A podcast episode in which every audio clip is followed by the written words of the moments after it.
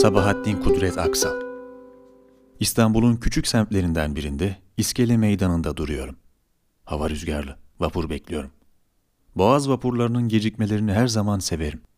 Pek öyle aldırmam geçen zamanı. Kendi kendime gelmeseler de olur. Ben burada kalırım. Oyalanacak bir şeyler bulurum elbette derim.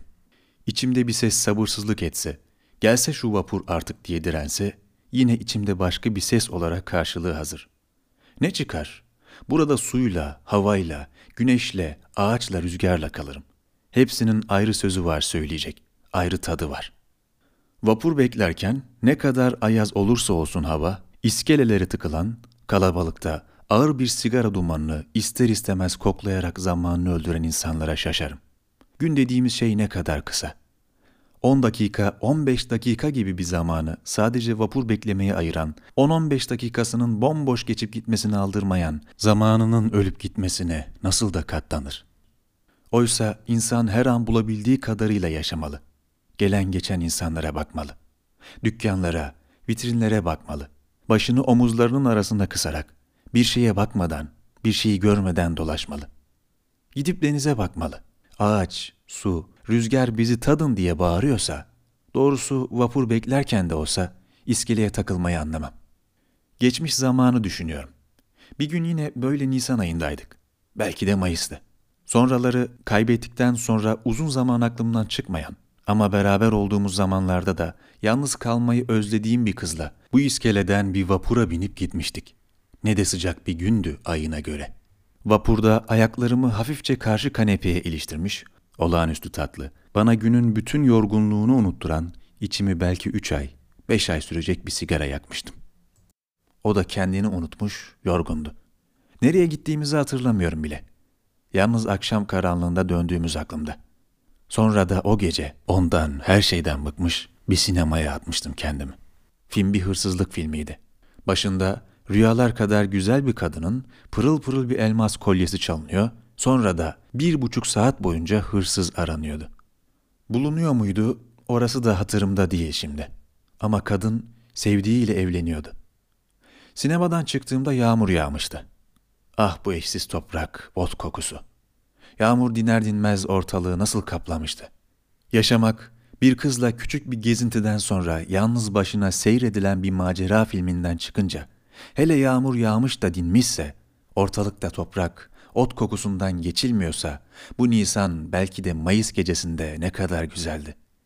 Eve gelince tek başıma bir yatağa yatmaktan memnun, sadece düşüncesiyle, çok sevdiğim düşüncesiyle, derdiyle hemen uyumuştum. Bir yarı uyku halinde yatakların yalnız bu aylara mahsus kokusunu, unutulmaz serinliğini hatırlıyorum. Şimdi bütün bunlar geçmiş zamanlardı. Bütün bunlardan iki yıl sonra ben yine aynı meydanda geciken bir vapuru beklerken bütün geçmiş zamanlarımı, beni çıldırtan bu güzel havayı, insanları, sandalları, karşıdaki telefon direğine tüneyen kuşları, şu bir kenara çekilmiş saman yüklü arabayı, uzaktan geçen deniz motorlarının tek düze sesini, İstanbul'u ne kadar seviyorum. Bütün bunların halinden, derdinden, neşesinden anlıyorum. Yukarıda da söyledim ya, sırasında geciken bir vapur da insanın hatıralarının içinde bir zaman için avunmasına vesile oluyor da neredeyse adına mutluluk diyeceğim bir duygu içimizde beliri veriyor. Sonra niçin insanları seyrederek mutlu olmayı beceremeyiz? Ortalama bir seyirciysek, tiyatro bunu olsun öğretmelidir bize. Kulak konukluğundan eni konu bir tat alırız da, insanları tanımayı bilmediğimiz, insanlara kaderler biçip yakıştırmayı bilmediğimiz için onları görmekten, sadece seyretmekten pek bir şey anlamayız. Ama niçin? Çalışalım bir kere. Belki olur, belki olmaz. O başka iş. Kim bilir, belki de işe kulak karışmadan, deyim yerindeyse göz konukluğunun da kendine göre bir tadı vardır. Sonraları bunun da tiryakisi olur insan. Meydandan geçen insanlara bakıyorum. Uzaktan ne kadar da küçük görünüyorlar. Ancak seçilebiliyor yüzleri. Kimdir bu meydandaki insanlar? Kocaman bir sahnenin sayısız insanları, figüranları sanki. Ben bu semtte çalışırım. Burada bir işim vardır. Bundan ötürü semtin insanlarından çoğunu tanıyorum. İşte şu iki çocuğun kim olduğunu, ne iş yaptıklarını bilirim. Birinin uzun boylu sarışınının küçük tek katlı bir evi vardır. Güz yağmurlarıyla birlikte damı akmaya başlayan, bacası uçmaya hazır bir ev. Geçen kış o şiddetli soğuklara kadar anneannesiyle otururdu. Sonra ihtiyar ölünce o da bir başına kaldı tabii. Bu çocuk kim bilir tek katlı evin küçücük odasında ne rüyalar görmüş, esnemiş, gerinmiş, terlemiştir. Rüyasında korktuğu, titrediği, uyandığı, sonra bir türlü uyuyamadığı, başını yorganın altına soktuğu, soluğunun kesildiği olmuştur. Böyle gecelerde bir türlü gün ağarmasını bilmemiş, gece uzamış mı uzamıştır.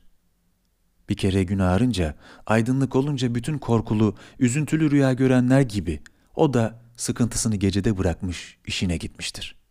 Öbür çocuk da civardaki köylerden birinde bir bostancının oğlu. Her zaman mahzun duran haline bakılırsa üvey oğlu. O kadar çalıştığı halde bostancı bereketi yağmurlardan bilmekte, kıtlığıysa ona yormaktadır. Ama o bir şeye aldırmaz. Hüzün içinde bir hali vardır. Belki de böyle olması sadece görünüşüdür. Onu kaç kere sebze, meyve arabalarının üstünde çatlak bir sesle türkü çağırırken gördüm. Şu ileride saçları kıvırcık, şişmanca, beş tayyörlü, güler yüzlü kadın civardaki okulların birinde el işi öğretmeni. Bir annesi, bir de küçük kız kardeşi var. Onlara bakıyor. Bu akşam onların üçünü birlikte sofralarında görmeyi ne kadar isterdim. Belki de hiç konuşmazlar. Sadece bir iki tabak çatal sesi duyulur. Her biri ayrı ayrı bütün bir gün hülyalanmaktan yorulmuşlardır. El işi öğretmenini belki de o gece yatağına girince bir düşünce alacak. Ah ne ettim de diyecektir. Geçen ay beni isteyen, tahsil şubesinde çalışan Muharrem Bey'e varmadım. Neyi eksikti? Pek gösterişsiz de sayılmazdı öyle. Her akşam bir iki kadeh içiyorsa ne çıkar? Belki de içince daha hoş, daha sevimli olurdu. Annem, bu işe de engel olan annem. Bakın, şu karşıdan gelen şişman, kısa boylu, bir ayağı biraz sürçen adamı da tanıyorum. Emlak tellalı.